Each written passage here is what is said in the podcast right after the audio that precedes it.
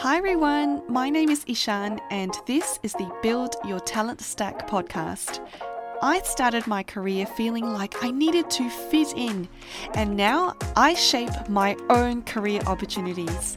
And together with the guests I feature on this podcast, we share how we challenge the status quo in how we learn, connect with an aligned tribe who gets us, and shape our own jobs. And in many cases, these are jobs that didn't exist before. Get ready to be inspired to explore creative ways to learn, future proof your talent stack, and forge your own path in the future of work in a way that brings out your personality and your zone of genius.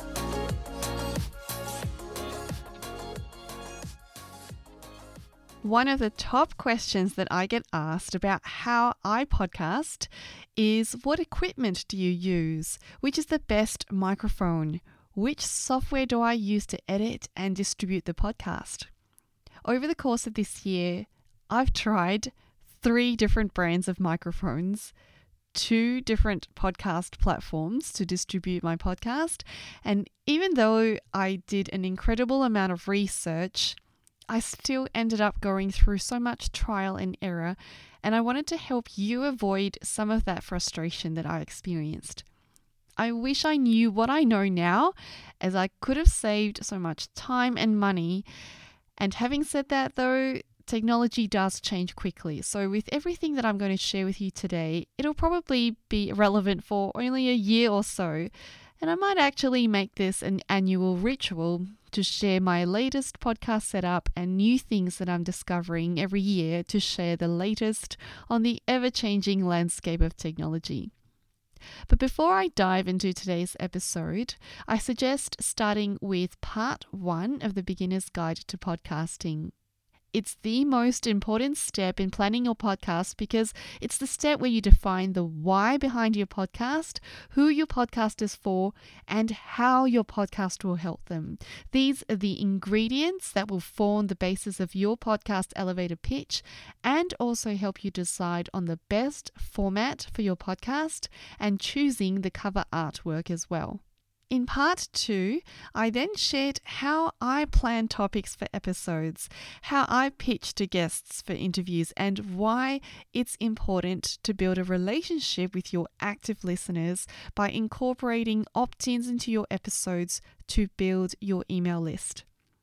Today's episode is part three of the Beginner's Guide to Podcasting, where I'm now going to share the exact setup that I use to record, edit, and distribute everything from the equipment that I use to record this episode, as well as how I record interviews with my guests. For those of you listening on the go, I created a cheat sheet that you can download and use to plan your own podcast. Everything that I shared in parts 1, 2, and 3 from the Beginner's Guide to Podcasting from the process that I use to define the ingredients of my podcast elevator pitch, how to brainstorm ideas for episodes based on your ideal listener profile, how to prepare for interviews, and the exact equipment and software that I use to record, edit, and distribute my podcast, how I manage my workflow, all in one document for you to download and start planning your very own podcast. To grab the podcast planner, check out the link in the show notes. Okay, let's move on to the equipment that I use to record my podcast.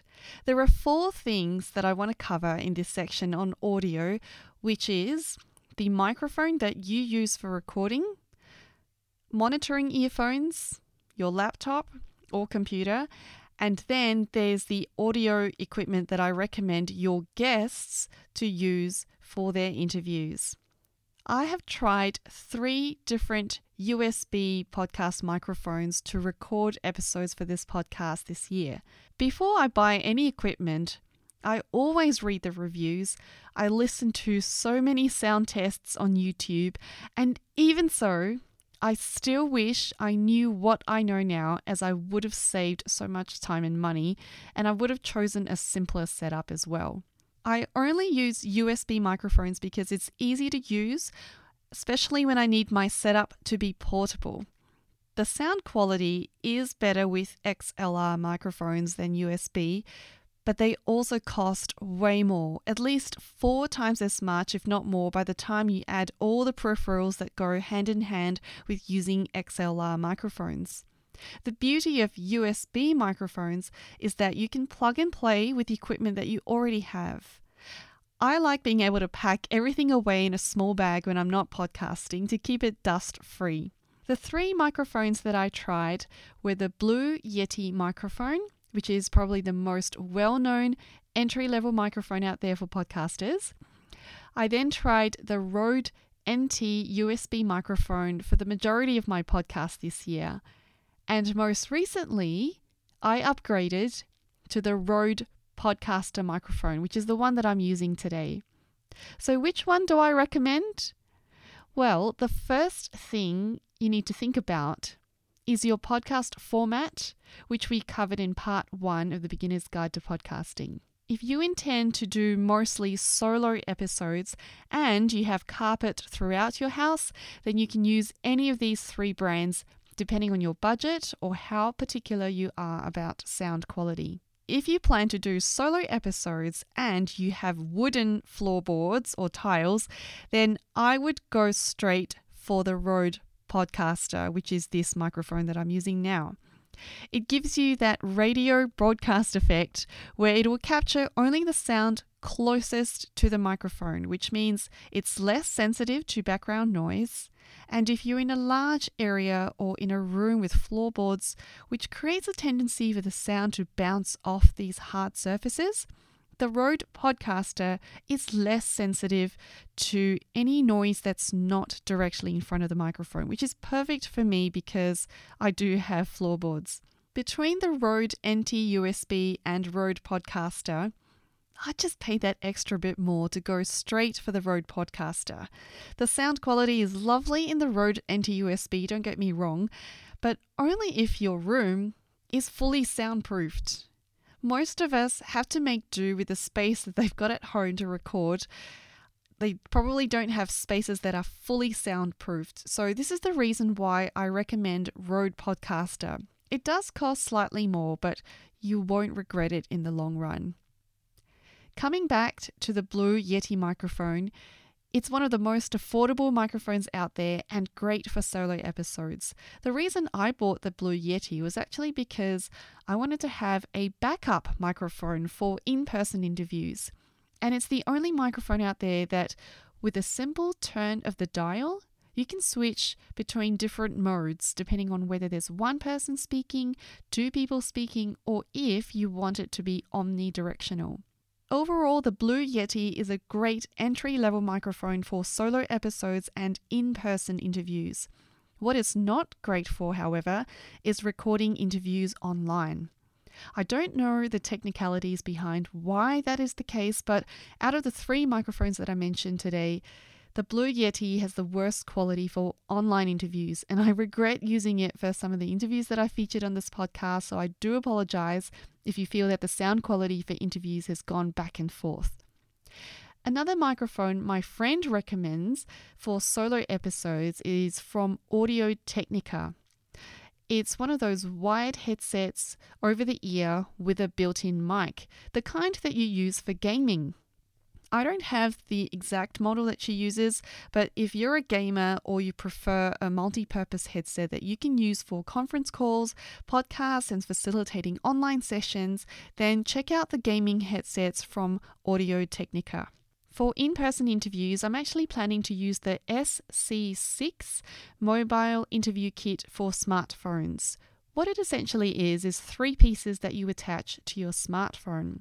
The first piece is an adapter that has two audio jack inputs for two lavalier microphones that are compatible with smartphones. A lavalier microphone is a discreet looking mic, the kind that you pin to your clothing. I'd only recommend this setup if interviews are part of your core content strategy. The reason I'm going to switch to this soon is because I already have a lavalier microphone that I use for creating video content at work, so the cost of adding the adapter and one other lavalier microphone is not too bad from a cost per use perspective since I plan to use it all the time. It also means that I don't have to bring a massive podcast mic to the office. The sheer size of the mic makes some people feel really uncomfortable and it does attract attention. Whereas a lavalier mic feels more discreet and helps the interview experience feel more relaxed for everyone. When recording episodes, it's an absolute must have to plug in a pair of monitoring earphones. Monitoring earphones are designed to let you hear exactly how everything sounds through the microphone so you can adjust the proximity of your microphone or any extra soundproofing that you need for the results that you want. There's a term that they use to describe monitoring earphones, and it's called closed back monitoring earphones. It means you can hear the sound recording isolated from your background noise. And it also means that the sound won't play back into the microphone. And this is really important for interviews when your guest is talking and you're not. You don't want your audio file to have a low frequency coming through from the guest's voice as they're talking, as it makes it harder to make a clean edit. When I first read about monitoring earphones, I thought it was something I could live without, spending a lot of money in the beginning. So I started with a pair of really cheap wired over the ear headphones that were around $20. They lasted me for just under a year until they fell apart. I even taped it up to get a few more months' use out of it, but it started to pinch my ears from where the parts had been taped up. Now that I'm celebrating my first year in podcasting, I've since switched to proper monitoring earphones, which I got on sale. They feel much more comfortable on the ears, and it makes such a huge difference, especially on days that I record and edit episodes in batches when I'm wearing them for hours at a time. One thing people don't really mention out there on podcasting tutorials is that the sound card on your computer impacts the quality of your online interviews. I assumed that because I had an iMac, which is the desktop version of the Mac, that I would be fine. But it turns out that because my iMac was an older model, not that old by the way, it was only a few years, but even then, no matter what microphone I would use, the sound quality for my online interviews was atrocious. And it wasn't until I recently switched over to a MacBook Air that I realized using the same microphone, the quality was so different. I realized it was actually the sound card of my computer and not the microphone. The moral of the story is before you blame it on the microphone for why the audio from your online interview is terrible, it actually might be the sound card from your computer. The last piece of audio equipment that I want to talk about is the microphone that your guests use in the podcast interview. Hands down, the most reliable equipment that I recommend is to use the free wired earphones that come included with your phone. I hope they still do that. Bluetooth earphones do work, but the quality isn't nearly as good as these often very cheap wired earphones. Why do I recommend earphones with a built in mic for guest interviews? It's so that when you are speaking, your audio won't be played back on their speakers and interfere with their audio input. The only thing to watch out for with wired earphones is to avoid excessive movement, especially with those with long hair or long earrings, because it will create interference on the recording. Now that we've covered audio equipment, let's move on to the software that I use to record and edit episodes. There are so many options out there now. So if you've already got something in mind, a different option like Audacity, Adobe Audition, or maybe you've got software that you use to create online learning, look up that tool on the internet to see if it has the features that you need for podcasting. Personally, I use GarageBand because it's free, it comes default with my Mac, and it's easy to use. When I create a new episode, I use around four to five audio tracks. One track for my podcast intro and the end, one track for music, one track for any promotional offers or announcements that I want to record separately or reuse for future episodes, one track for my solo episode, and if I'm recording a guest interview, a fifth track for the guest interview. Creating separate tracks means that you're less likely to accidentally delete parts of your recording.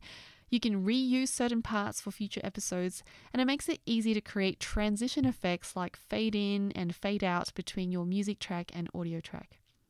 What I also like about GarageBand is that if I accidentally dragged and dropped one audio clip and superimposed it on another audio clip, causing the first few seconds of that second clip to be replaced by the first one, good news is you can recover the original audio from that clip by hovering your mouse until you see the option to expand the clip to retrieve the audio that was there previously before it was accidentally edited out. As with any software, there are limitations, like the ability to increase the audio gain by a certain amount in GarageBand, and there are a few tricks that you need to do upfront to set up GarageBand for long episodes that you can look up on YouTube. But for a hobby podcaster, these limitations are fairly easy to work with. I mentioned earlier that when recording interviews, I have separate tracks for myself and my guest. This is a feature from Zoom, which is a video conferencing software that I use for all my online interviews. I love Zoom because a conference call is so much easier to fit around a busy schedule.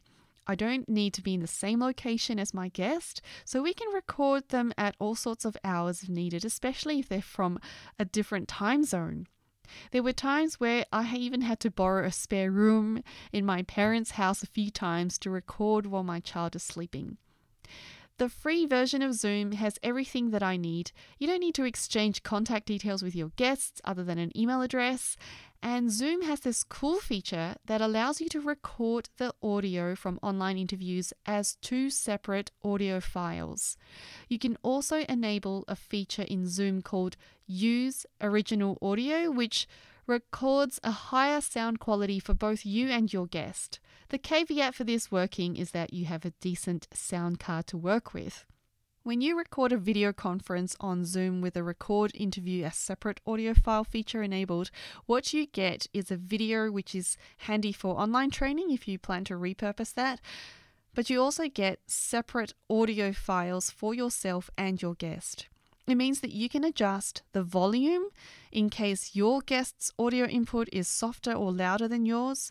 You can edit any unwanted background noises, heavy breathing, or filler words. The next thing I want to cover is the platform for hosting your podcast. It's recommended that you host your podcast with a platform that manages the distribution for you to places like Spotify and Stitcher, as opposed to hosting your podcast directly through your website host. The reason for this is because if there are any issues with your website provider or you decide to switch service providers, this means downtime for your podcast. And besides, who's got the time to manually distribute podcasts to new channels anyway when the landscape keeps changing. The beauty of using a podcast platform is that they take care of the distribution for you. There are some additional steps to get your podcast onto iTunes, so create a trailer episode or an introductory episode to start with and allow for a few business days for that trailer episode to go through the iTunes approval process in the lead up to your launch.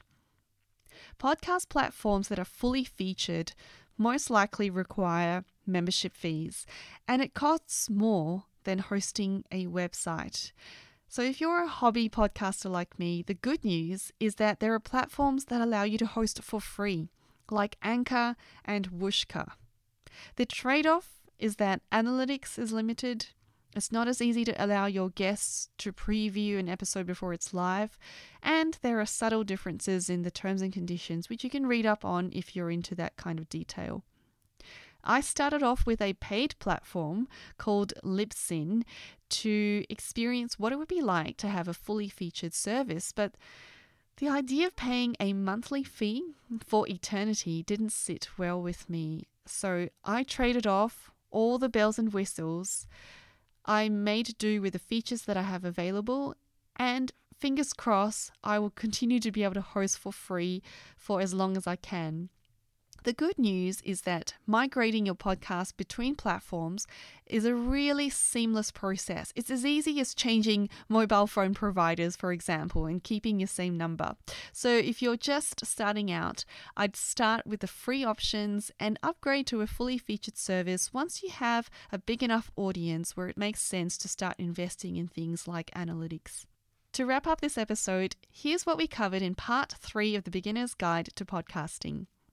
If your recording space is fully carpeted and you have a soundproofed enclosed space to record in, then you can go with any USB podcast microphone that suits your budget and personal preferences.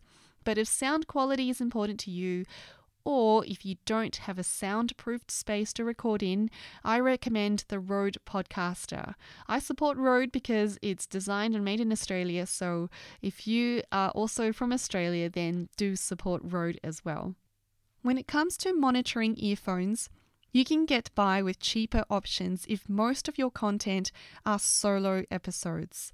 But if you plan to do a lot of interviews for your podcast, then consider investing in a pair of closed back monitoring earphones that are comfortable to wear and they won't fall apart in less than a year like mine did. And they won't cause sound interference when there are two or more people talking on your interviews. When recording interviews, I recommend using Zoom as it allows you to record separate audio files for you and your guests. Let your guests know that it's best to use wide earphones with a built in microphone. The ones that come free with your phone are the most reliable and work better than most other fancy Bluetooth earphones out there. Lastly, host your podcast on a platform that manages distribution for you. Some are free, some involve monthly or annual fees. Whichever option you choose will depend on your budget, how you feel about the terms and conditions for the free platforms, and whether you need some of the paid features to optimize your podcast for your business. There's a lot of ground that we've covered in this three part series in the Beginner's Guide to Podcasting. For those of you listening on the go, I created a cheat sheet that you can download and use to plan your own podcast. I share the exact process that I use to brainstorm the ingredients for my podcast elevator pitch, how to plan ideas for episodes based on your ideal listener profile, how to prepare for guest interviews, and the exact equipment and software that I use to record, edit, and distribute and manage my workflow all in one document. To grab the podcast planner, check out the link in the show notes. I hope you enjoyed the Beginner's Guide to Podcasting. We're at episode 49, and there is one more episode to go before I take a short break to wrap up the year. Look out for episode 50, where I share what I learned in my first year of podcasting. See you in the next episode. That's it for today's episode. If you enjoyed this podcast, it would mean so much to me if you would leave a review on iTunes and let me know if this has helped you in any way in shaping your career goals. I'd love to connect with you on LinkedIn and Instagram. You can find me at Build Your Talent Stack.